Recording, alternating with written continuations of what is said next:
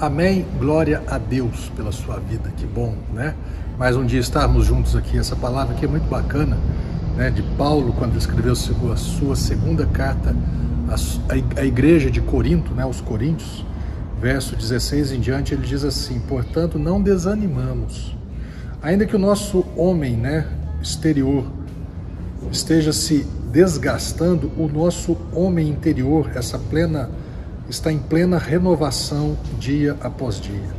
Pois as, no, pois as nossas aflições leves e passageiras estão produzindo para nós uma glória incomparável de valor eterno.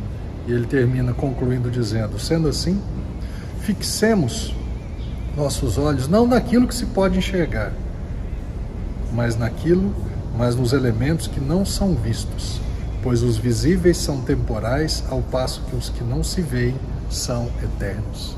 Fantástico a visão de Paulo, né? Falando, moço, nessa terra nós vamos passar umas lutas. Jesus disse: No mundo tereis aflições, mas tem de bom ânimo, venci o mundo. Enquanto que o nosso homem natural, o nosso homem exterior aqui, vai se desgastando, deteriorando, ralando, aflições, tribulações, problemas, obstáculos dessa vida, eles acontecem no âmbito natural. Mas Paulo está falando assim: aguenta a mão aí, meu amigo. Isso daqui tem começo, meio e fim.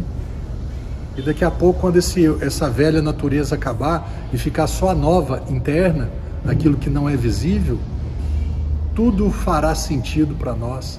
Por isso ele termina dizendo, fala assim, então fique atento, olhe aquilo que não se vê, que não pode ser visto. E, os, as coisas que vocês estão vendo, isso daí é temporal. Isso daí passa, com o tempo né, muda, acaba, some, desaparece. Mas aquilo que não se vê, isso é de fato eterno. Amém?